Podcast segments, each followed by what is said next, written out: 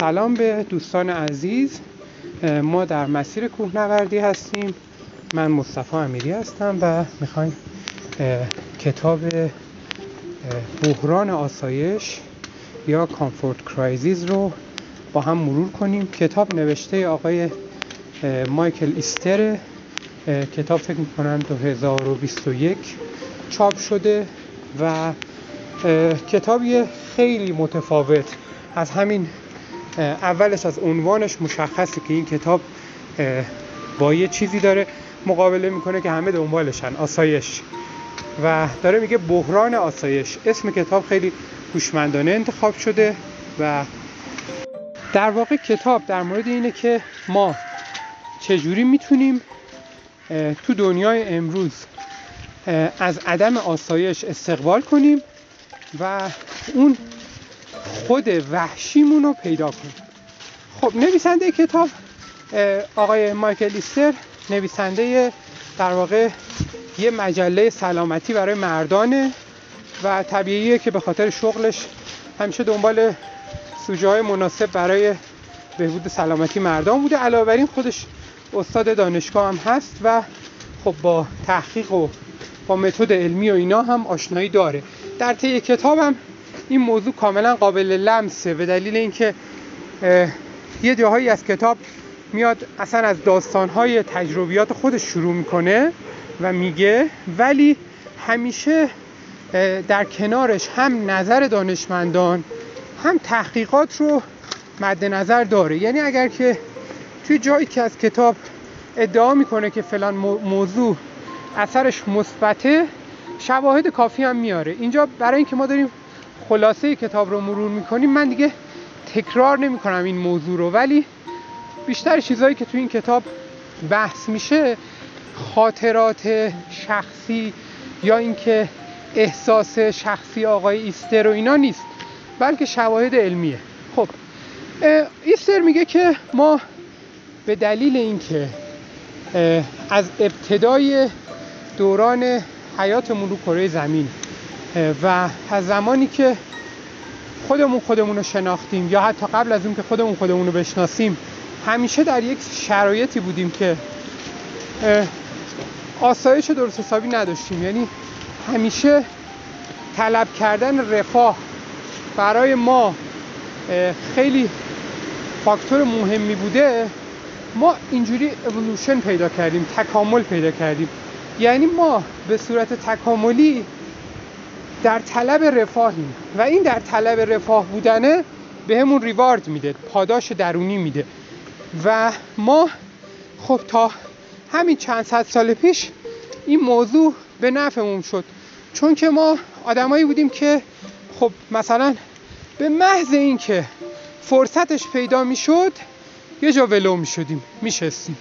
به محض این که فرصتش پیدا میشد شروع میکردیم به خوابیدن، استراحت کردن و هر زمانی یه ابزاری پیدا میکردیم که کار ما رو راحت میکرد ازش استقبال میکردیم، چون زندگی سخت بود، چون ما به راحتی با هر ریسک کوچیکی ممکن بود بمیریم. یعنی خب مثلا بعضی از مثالایی که میزنم از خودم دارم میزنم، لزوما تو کتاب نیست، ولی مثلا شما در نظر بگیرید که توی یه راه رفتن معمولی توی سطح ناهموار، همین کاری که ما الان داریم میکنیم، این راه رفتن معمولی توی سطح ناهموار توی آدمایی که خب خیلی وقت پیش زندگی میکردن همراه با یک ریسک واقعی بوده، ریسک مردن. یعنی کافی بوده که یکی به یه دلیلی پاش یه جا گیر کنه، بیفته و یه استخونش بشکنه. همین شکستن استخون و یه آسیب ساده ممکن بوده که نتیجهش بشه که فرد جونش رو از دست بده. پس آدمایی که در واقع به اندازه کافی دنبال رفاه و آسایش نبودن، این آدما زنده نمیموندن اصلا. و ما ذات تکاملیمون اینه که دنبال آسایش باشیم، به خاطر اینکه شانس زنده موندن ما افزایش پیدا میکنه. پس ما در طلب آسایشیم و اینم برای ما مهم بوده. اما تو دوران کنونی ما دسترسی به غذامون خیلی زیاده. علاوه بر این غذاهایی که در دسترس ما هستن مواد غذایی هستن که کالری خیلی زیادی دارن، کالری دنسن و طراحی شدن و رو فرمولشون کلی کار شده برای اینکه شما یه بار که میخورین دوست داشته باشین بازم اون غذا رو بخورین. و بسیاری از غذاهایی که اصلا ما داریم میخوریم اصلا هیچ وقت تو طبیعت نبوده و کاملا جدیده. برعکسش میگه تو طبیعت ما غذاهایی که کالری دنس باشن و بتونن ما رو طولانی نگه دارن کمتر گیرمون میاد و به همین دلیل هم هست که برای اینا خیلی ولع داریم، اینا رو خیلی دوست داریم چون کمتر گیرمون میاد ولی برای اون نفع تکاملی بزرگی داره. از طرف دیگه ما محیط داخلیمون خب تنظیم شده است، دمای محیط داخلی همه تنظیم شده است. طبق مثلا یه آماری که توی کتاب میگه که حدود 93% زمانشون رو آمریکایی‌ها تو فضاهایی میگذرونن که دماش توسط ترموستات و اینا داره تنظیم میشه و دماییه که دمای خوبه براشون. بعد ما خب میدونیم که پناهگاه هم دیگه مشکلی نداریم، تقریبا هیچ جای دنیا هم پناهگاه مشکلی نیست. بعد نگرانی جدی مربوط به سلامت رو هم نداریم، تقریبا بیکار نمیشیم و حوصله‌مون هم سر نمیره که اینم تقریبا مال 2007 2005 اینا به بعده که گوشی‌های هوشمند کم کم شروع شدن به فراگیر شدن که این یه دونه هم از زندگی ما هست شد. خب حالا میگه که همین موضوع که ما در واقع در جستجوی این آسایشه بودیم تبدیل شده در دوران کنونی به منشأ بسیاری از مشکلات امروز ما. یعنی شما هر کدوم از مشکلات امروز بشر رو بخواید روش دست بذارید یه سرش میرسه به این آسایشه، یعنی بیماری‌های مزمن، افسردگی،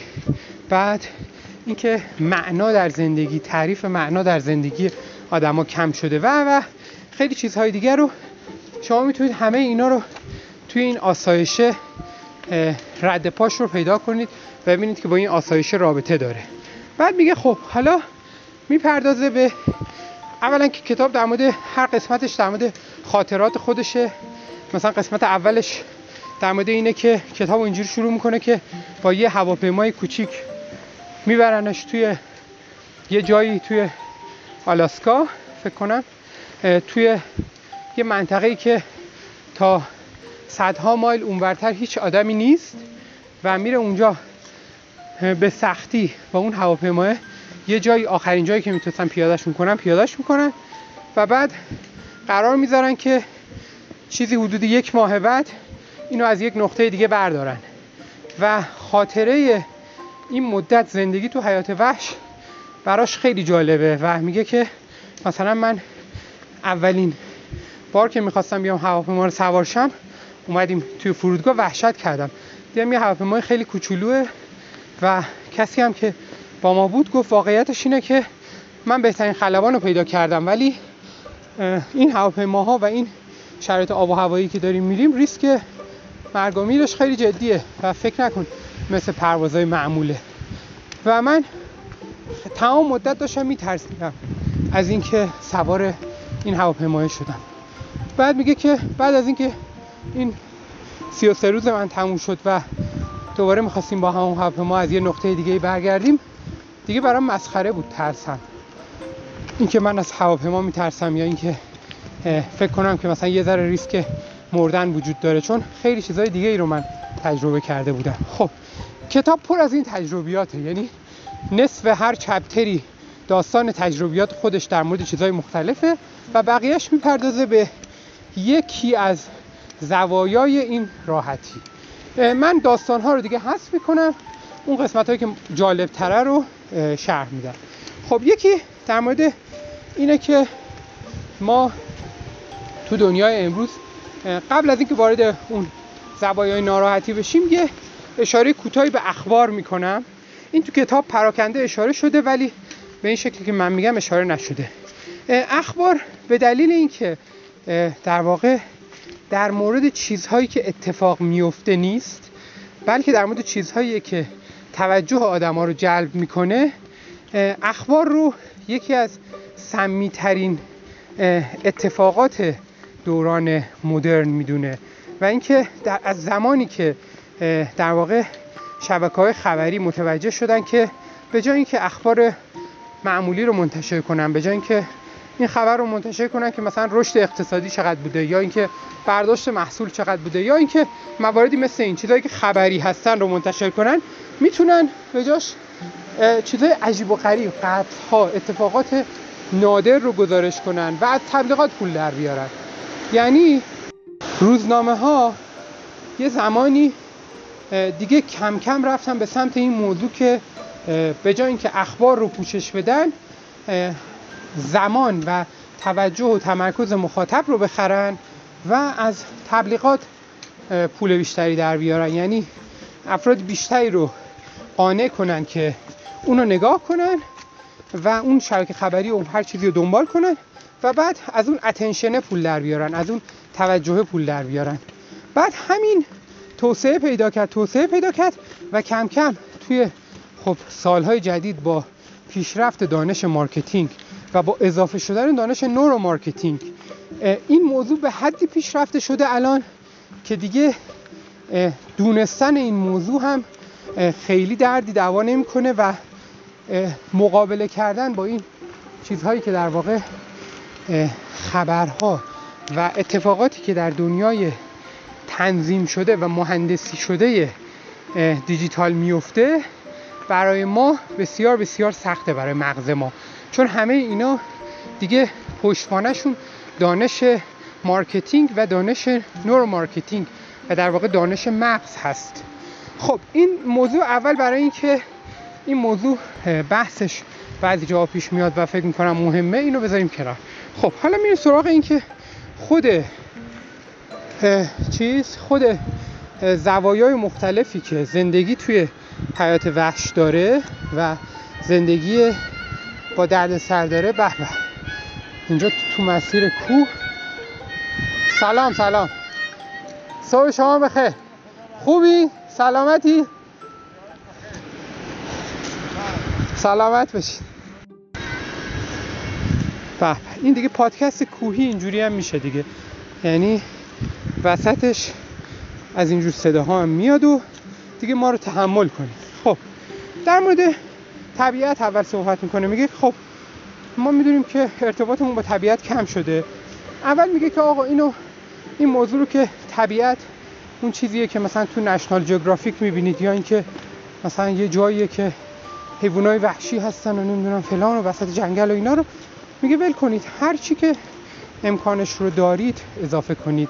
و بعد خیلی تعداد زیادی مطالعه رو بهشون اشاره میکنه، مطالعات که در رابطه با ارتباط انسان با طبیعت انجام شده. این مطالعات رو من چون خودم باهاشون تا حد زیادی آشنایی داشتم دیگه خیلی توشون عمیق نشدم، ولی به صورت خلاصه شاید نکاتی که برای شما هم جالب باشه اینه که اولا هر دوزی از طبیعت مفیده، بعد طبیعت با روش‌های مختلف روی مغز ما اثر مثبت میذاره. من چند تاشو میگم. مثلا یکی این که صداهایی که توی طبیعت هست، این صداها در واقع تنظیم کننده نوروترانسمیترهای مهمی توی بدن ما هستن. ما صداهایی توی طبیعت رو که میشنویم، این سیگنال رو در واقع دریافت میکنیم از بدنمون که حالمون خوبه، جای درستی هستیم. خب و وقتی این صداها شنیده میشه، به مقدار کافی شنیده نمیشه در نقطه مقابلش، مثلا کسی که توی شهر شلوغ داره زندگی میکنه، هر چقدر هم که شهر زندگیش خوب باشه، چون بدنش سیگنال سلامتی نمیفرسته، احساس سلامتی رو به اندازه کافی نخواهد داشت. از طرف دیگه تو طبیعت صداهای مختلف، حتی صدای پرنده ها، صدای آب، صدای برگ ها، همه این صداها جایگاه خودشون رو توی مغز ما دارن، تو بدن ما دارن و تأثیرشون رو میذارن.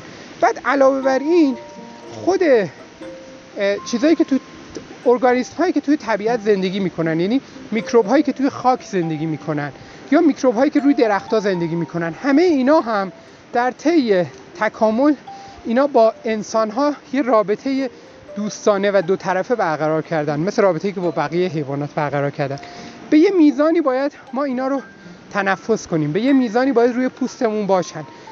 ما وقتی که اینا رو حذف کنیم به صورت کامل، دوباره زمینه رو برای اینکه میکروب‌های بیماریزا وارد بشن فراهم می‌کنیم. در واقع اینا میان و کمک می‌کنن، با همزیستی با ما کمک می‌کنن که اون میکروب‌های بیماریزا نزدیک نشن. اینم باز یکی دیگه از جنبه‌های طبیعت که شاید بهش کمتر نگاه کنیم. یکی دیگه از جنبه‌هاش هم باز تو مطالعات توی ژاپن تو چند سال اخیر خیلی پررنگ شده، اینه که توی چیزایی به اسم ترپن‌ها یا مونو ترپن‌ها که روی درختان هستن، یه در واقع مواد شیمیایی هستن که از خود درخت‌ها ترشح میشن، احتمالاً برای اینکه بعضی از حشرات رو دور کنن و اینا هم دیده شده که اینا هم باعث میشه که ما حالمون بهتر بشه. یعنی فقط قرار گرفتن، بدون اینکه تو جنگل بریم، در معرض ترپن‌ها آدم قرار بگیره حالش بهتر میشه.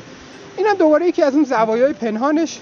خب علاوه بر اینا میدونیم رنگ هست، یعنی مثلا توی مطالعات مربوط به توجه تمرکز یه مطالعه معروفیه که اومدن به یه سری افراد فقط و فقط در بین اون تمریناتی که نیازمند توجه بوده، فقط یک زمانی بهشون دادن برای اینکه روی یه روفگاردن سرسبز فقط اونجا رو نگاه کنن. گروه دیگه روفگاردن سرسبز نداشتن، یه روف معمولی داشتن، یه سقف معمولی سیمانی. اون گروهی که روفگاردن سرسبز نگاه کردن، عملکرد مغزشون بهتر شده، یعنی توجه و تمرکزشون بهتر شده، نمرات بالاتری تو عملکرد مغزی کسب کردن. پس اینم باز یکی دیگه از اینا. ولی داستان طبیعت بسیار پیچیده تر از این حرف هست. احتمالاً چیزهایی که نمیدونیم خیلی زیاده و فقط و فقط میتونیم بگیم که هر دوزی از طبیعت رو که آدم میتونه اضافه کنه باید اضافه کنه. یعنی هر زمانی میتوانیم انتخاب کنیم بین این که بریم تو حیات فلان کارمون رو انجام بدیم یا تو خونه انجام بدیم، باید تو حیات رو انتخاب کنیم. هر زمانی که میتونیم گلدونی اضافه کنیم و یا یک عنصری از طبیعت رو، مخصوصا از گیاهان رو، به زندگیمون اضافه کنیم، اضافه کردنش مفید خواهد بود، حتی در حد خیلی کم و کوچیک. یکی دیگه از چیزایی که شاید جالب باشه اینه که اینجا به در واقع میاد به اهمیت بردم یا کسلی، حوصله سر رفتن، خستگی، به اهمیت این موضوع میپردازه. میگه که ما بردم رو منفی میدونیم، یعنی میگیم که آقا ما هر موقع که حوصله‌مون سر بره و کاری نداشته باشیم برای انجام دادن، این یعنی که یه جای کارمون میلنگه. بعد میگه که خب شما وقتی که با طبیعت ارتباط برقرار میکنی، مثلا در همون تجربه 30 چند روزه خودش و بعد از اون، میگه که شما وقتی تو طبیعت هستی زمانهای زیادی واقعا کسلی، کاری نداری. مثلا میگه زمانهایی که منتظر شکاری، شما فقط توی چند ثانیه و چند دقیقه آخره که باید تمرکز کنی روی شکار، شکارتو میبینی و باید تمرکز کنی که اونو شکار کنی. بقیه زمانها همینجوری هیچ کاری برای انجام دادن نداری، حتی نمیتونی کتاب بخونی و باید در واقع اونجا حضور داشته باشی، ولی از طرفی هم حوصله‌ات سر رفته. و این توی طبیعت برای ما اتفاقا زیاد پیش میاد. بعد میگه که خب تا چند سال پیش کلی میگفتن که آقا بردم بده و این حرفا، ولی الان ما با زوایایی از این موضوع آشنا شدیم که زوایای مهمیه. بخش زیادیش هم باز به مطالعات سالهای اخیر در حیطه نورو ساینس اشاره میکنه که مطالعات مهمی هم هست و توی مطالعات نشون داده شده که اتفاقا ما باید بریم تو فاز بردم، ما باید بریم توی اون فازی که کسل بشیم، حوصلمون سر بره، که بعد از اونجا بتونیم سویچ کنیم رو فاز کریتیومون، رو فاز خلاقمون. بعد میگه که یه مشکلی که تلفن همراه ها به وجود آوردن، بیش از هر چیزی وسایل دیجیتال و تلفن همراه به وجود آوردن، اینه که ما وارد فاز بردم نمیشیم.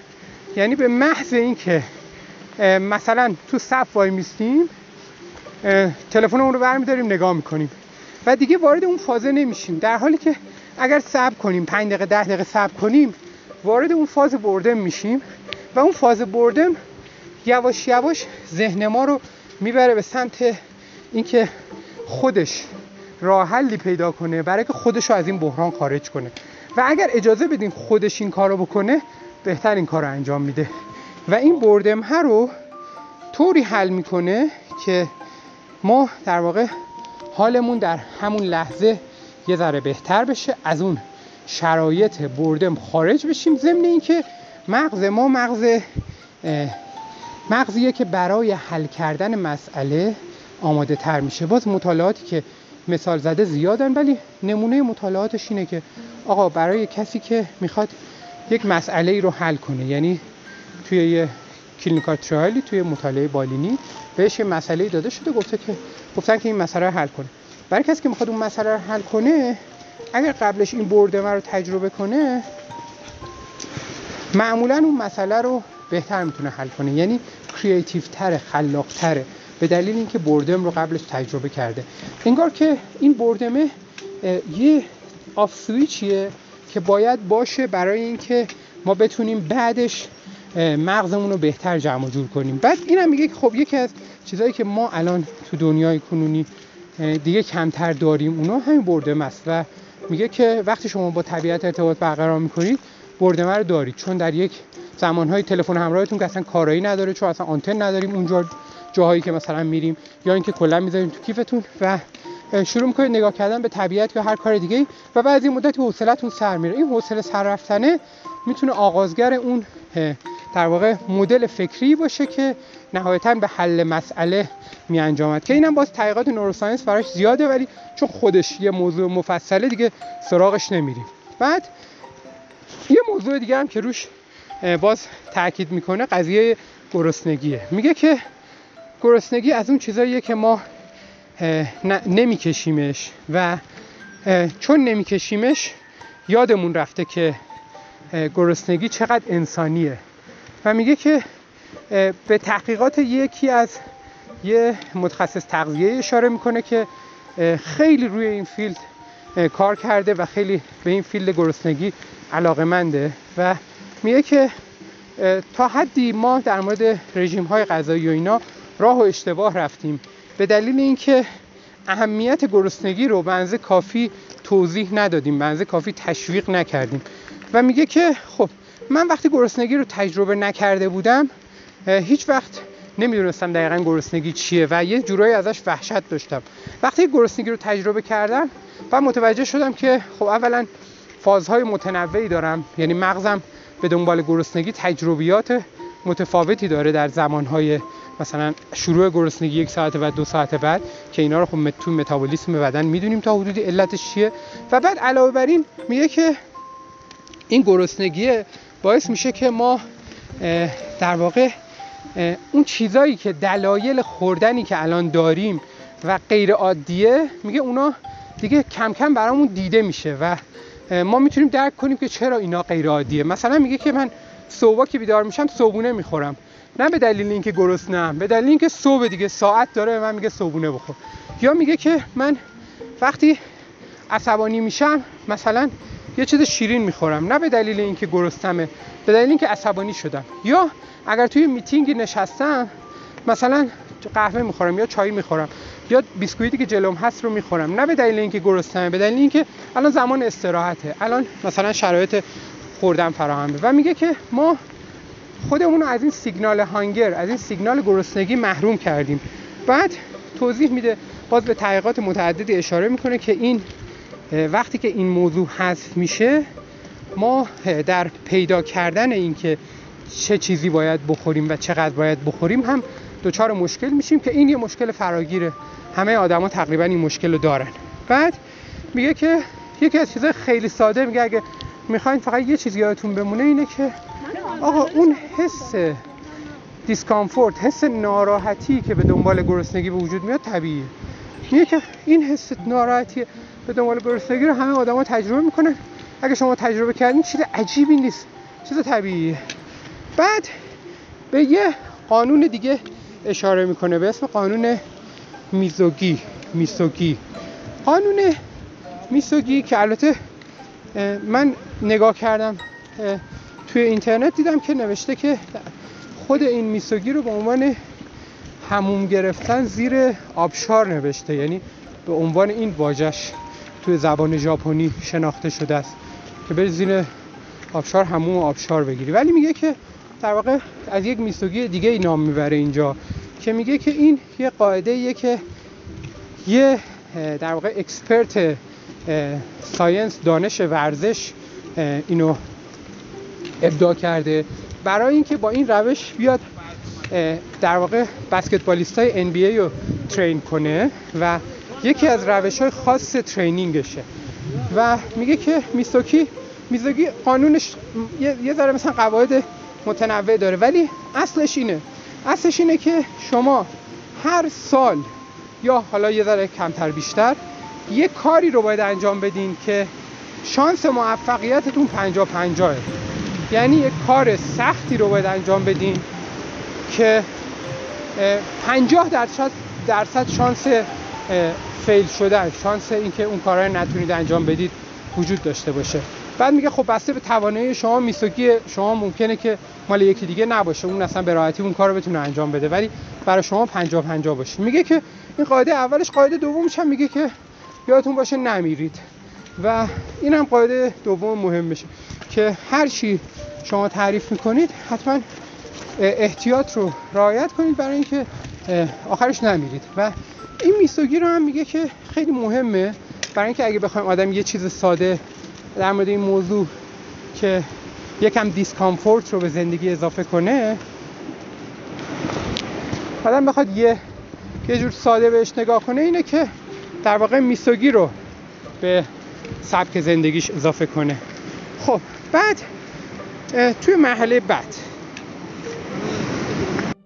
یه ادعای دیگه ای هم که آقای ایستر تو این کتاب میکنه اینه که بسیاری از این چیزهایی که ما داریم تجربه میکنیم، مشکلات روانشناختی، اینا به دلیل این که ما چیزهای تست نشده زیادی داریم. و البته اینو من براش شواهد علمی چندانی سراغ ندارم، ولی اشاره میکنم به دلیل اینکه موضوع جالبیه. و میگه که وقتی آن تستدا، تست نشده ها زیادن، ما بیشتر در معرض اینا هستیم. وقتی که ما چیزهای بیشتری رو تست میکنیم، اتفاقا کمتر در معرض اینا قرار میگیریم. و در واقع میسوگیه رو میگه که به اینا هم کمک میکنه، به دلیل اینکه ما چیزهایی که فکر میکردیم نمیتونیم انجام بدیم رو انجام میدیم، یا حتی اگه فیل بشیم نتونیم هم انجام بدیم، بازم از اون مرحله قبلیه گذشتیم دیگه. خب توی مرحله بعدی میره سراغ بعضی چیزایی که ما باش خیلی ناآشناییم. یکی شکاره. میگه که من خودم با شکار مخالف بودم، میگفتم خب شکارچی ها آدمای بی‌رحمین و شکار هم چیز جالبی نیست، فرایند جالبی نیست. و بعد از این که خب رفتم تو طبیعت و زندگی کردم، دیدم نه، خب مجبورم شکار کنم. و بعد اونجا که مجبور شدم شکار کنم، دیدم که به عنوان یک شکارچی شکار هم مزایای زیادی داره. و تجربهش رو به عنوان یک شکارچی میگه که وقتی که ما شکار میکنیم، مثلا میگه که ما یه سری قواعد اخلاقی گذاشتیم برای شکارمون.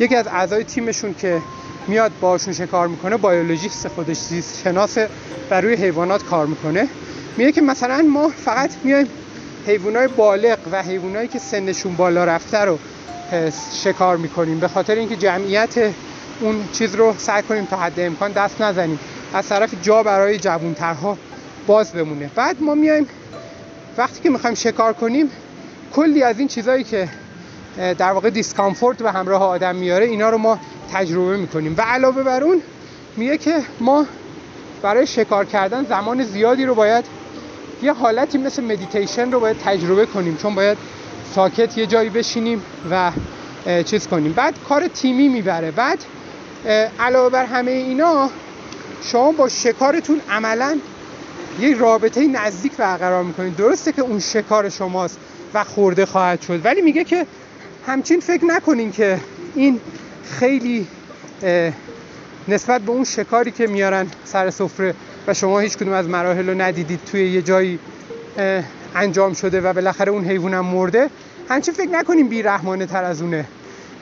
اگر بخواید این دوتا رو با هم دیگه مقایسه کنید، شما نهایتاً اون گوشته رو میخورید، ولی اینجا شما با اون گوشته ارتباط برقرار کردید، میدونید که اون شکارتون قبلش چی بوده، دیدینش، بعد میگه همین که شما دیدینش، شما یک تجربه ای از اون موجود زنده دارید، ارزش اون موجود زنده رو بیشتر میدونید. بعد علاوه بر همه اینا میگه که ما یکی دیگه از مشکلاتی که شاید این رو هم به کامفورت امروزه بشه نسبتش داد، اینو هم توی شکار تا حدی چالشیه که باهاش روبرو میشه. میگه آدما وقتی شکار میکنن بعد مجبورن شکار خودشون رو به فواصل طولانی همراه خودشون بکشن و این باعث میشه که مدل دیگه ای از تقویت عضلات در واقع و همکاری بین اعضای تیم تقویت بشه، به دلیل اینکه شما شکار رو معمولا نمیتونید همون جایی که گرفتید مصرف کنید، اعضای دیگه ای از گروه جای دیگه هستن، اونجا ممکنه امن نباشه، شما باید جابجاش کنید،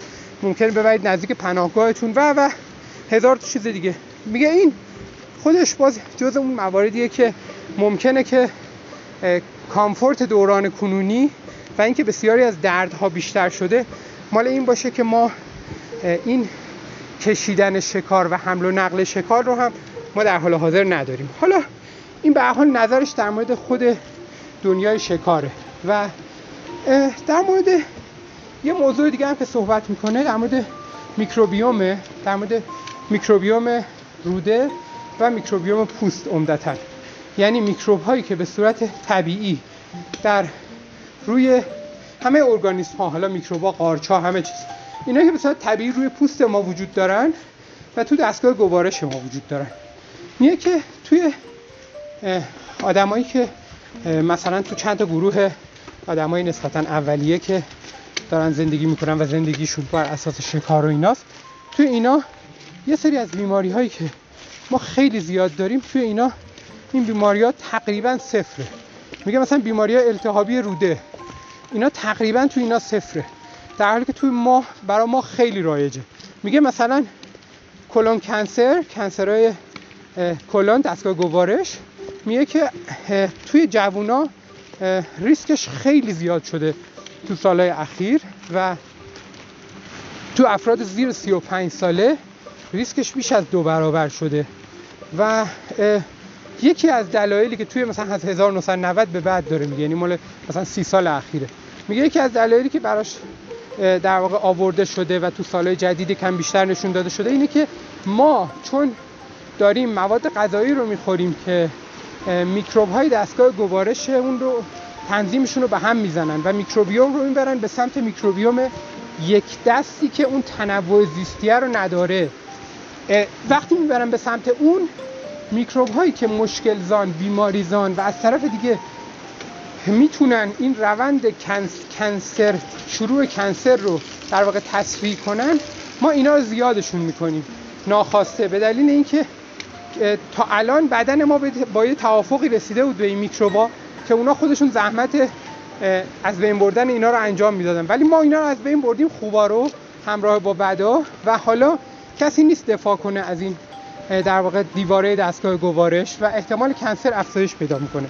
خب در مورد میکروبیومی که روی پوستمون هم داریم باز همینو میگه. میگه که ما هی نگاه میکردیم و میدیدیم که مثلا اینایی که شکارچیایی که اونجا داریم میبینیم اینا پوستای کثیفی دارن و خب خیلی ظاهر پوستشون خیلی برای ما عجیب و غریب بود و بعد از یه مدتی فهمیدیم که خودمونم که اونجوری زندگی کردیم فهمیدیم که انگار که بعدم نیست، به دلیل اینکه اون ارگانیسم هایی که باید به صورت طبیعی روی پوست ما زندگی کنن اونا میتونن زنده بمونن و باز اینم شواهد علمی براش زیاده. مثلا در سالهای اخیر مواد شامپوها، مواد آرایشی بهداشتی و شوینده ها خیلی هاشون مثل این ماستای پروبیوتیکی که هستن مثل اینا شدن، یعنی در واقع باکتری ها و کلا ارگانیسم های زنده و سالم روی پوست ما رو از بین نمیبرن، تغذیه میکنن و باعث میشن که ما این در واقع اون جداره پوستمون با اینا باقی بمونه و این هم میگه که باز جزء چیزاییه که از نظر علمی خب برای شواهد خیلی زیادی داریم و اینا اون آدمایی که دارن به اون شکل اولیه زندگی میکنن اینو به صورت طبیعی دارن، نه اینکه بخوان مثلا از مواد از شامپوهای استفاده کنن که اون تعادل پوستشون رو به هم نزنه. و به صورت کلی میگه که مثلا حمام روزانه با مثلا مصاحبه‌ای که با پزشکان پوست کرده و اینا، میگه حمام روزانه معمولا خوب نیست به دلیل اینکه خیلی میکروارگانیسم ها رو دیگه از بین میبره.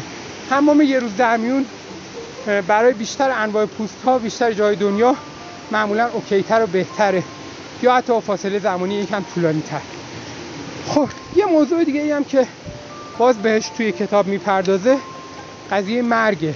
میگه که ما خب با مرگ تو زندگیمون خیلی کم روبرو میشیم و انواع روش ها رو داریم برای اینکه از فکر کردن به مرگ فرار کنیم و مرگ رو سعی کنیم که بسپاریم به یه جایی که در واقع هیچ وقت نزدیک ذهنمون نیاد. میگه که خب زندگی کردن توی حالت ناآرام، تو حالتی که این آرامش نیست، هر لحظهش برای آدم یادآور مرگ خواهد بود به صورت طبیعی. چون تو میگه که خب وقتی داری شکار میکنی یا وقتی که داره حتی یه طوفانی میاد، میدونی که مثلا وقتی داری شکار میکنی، میدونی که همزمان که تو داری شکار میکنی یه شکارچی گنده تری هم داز اونجا پشت سر ممکنه وایستاده باشه که تو رو شکار کنه.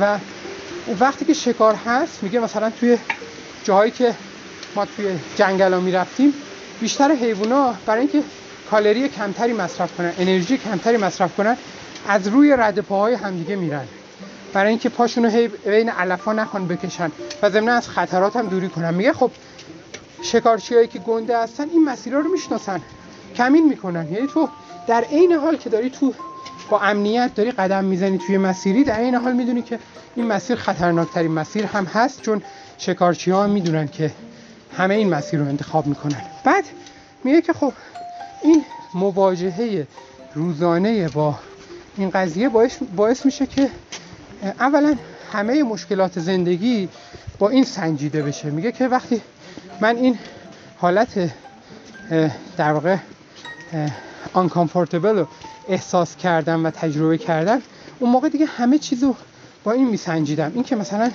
توی جمع یه حرفی بزنم یا مثلا توپق بزنم توی سخنرانی، یا این که مثلا اسلایدام درست نباشه، و یا هر مسئله دیگه‌ای که امروز برای ما استرس داره، میگه همه اینا در مقابل اون خطر مرگ هر لحظه تو طبیعت برای من مقایسه میشد. و وقتی آدم این دوتا رو در کنار هم میذاره، بعد میفهمه که چقدر اون چیزی که داره بهش فکر میکنه کوچیکه. و اینو نه به عنوان نصیحت آدم از کسی بشنوه، این چیزیه که آدم داره هر لحظه تجربهش میکنه. یه جمع‌بندی خلاصه و کلی میکنم. مایکل ایستر تو این کتاب نمیخواد بگه که ما این همه پیشرفت کردیم برای هیچ بوده و این همه رفاه داریم، خب که چی. خیلی هم رفاه اتفاقا خودش هم دوست داره، منم دوست دارم و چیز خوبی هم هست. اما چیزی که مهمه و به نظرم جوهره اصلی کتابه اینه که باید حتما در فواصل زمانی کوتاه ما این خروج از این رفاه رو تجربه کنیم، برای اینکه بدونیم، اولا بدونیم رفاهمون چیه.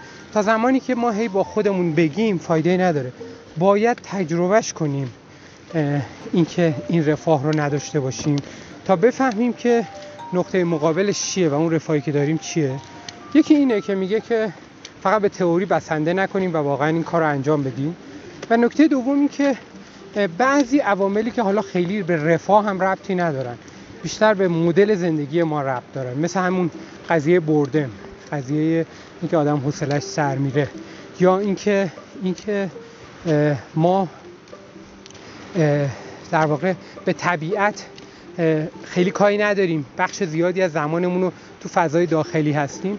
میگه اینا جز اون مواردیه که همیشه باید یادمون باشه. یعنی درسته که خیلی مرتبط با رفاه هم نیستن، شاید مثلا بعضی جاها طبیعت، قرار گرفتن در طبیعت همون برای آدمای مرفه‌تر تازه راحت‌تر باشه، ولی باز این جزء مواردیه که برای همه آدما هر وقت آپشنش اویلیبل باشه و در دسترس باشه، همه باید اینو داشته باشن برای اینکه اینا تا حدی هم تنظیم کننده